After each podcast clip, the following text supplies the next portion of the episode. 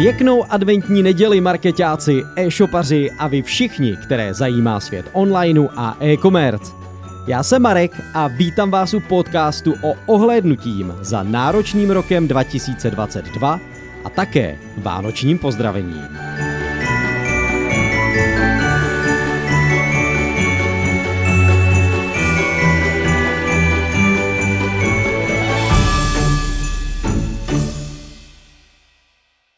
Jak už bývá závěrem roku zvykem, nastal čas si trochu zabilancovat.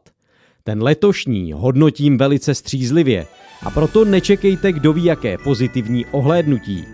I když na jednu stranu můžu se vstyčenou hlavou mluvit o určitém růstu svých klientů, druhá polovina roku byla velmi těžká.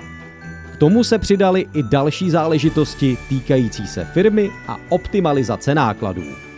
Začnu ale pěkně po pořádku – Rok 2022 byl tak jako jinde poznamenán válečným konfliktem na Ukrajině a samozřejmě i postcovidovými dopady, a to zejména z hlediska inflace.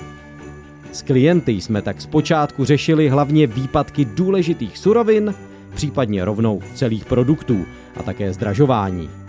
Naším cílem bylo udržení obratu, nicméně růst cen a šetření se obecně podepsalo na poklesu objednávek v hlavní roli úspory. Jak už jsem zmínil, inflace letos řádila o 106. Musel jsem tak proto začít řešit náklady firmy. Ty jsem však nesnižoval na pracovních silách, ale spíš se dotkli různých externích nástrojů a na podzim došlo i na stěhování kanceláře. Od listopadu nás totiž najdete v Business Parku Vlněna v samotném centru Brna. I když to tak nevypadá, skutečně jsme ušetřili a navíc jsme si polepšili v očích klientů, protože nyní působíme v krásných moderních prostorách. Ustrnutí and pokles. Rok 2022 v číslech je spíš neutrální. Co se týká našich klientů, obecně bych to vyjádřil výrazy stagnace a udržení obratu.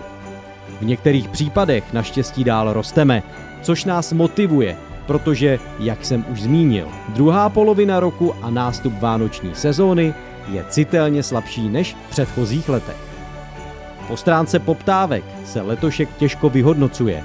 Rozhodně se ale bavíme o velkém meziročním propadu.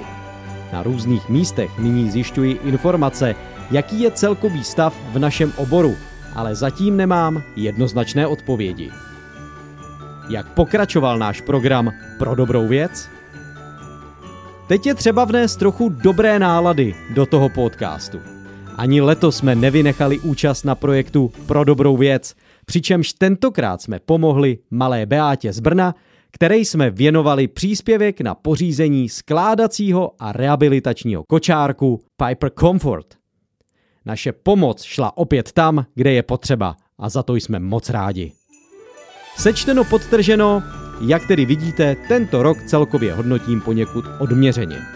Rozumím, že situace, které se ve světě udály, měly obrovský vliv a že je potřeba čas k zotavení, proto i následující rok vidím podobně.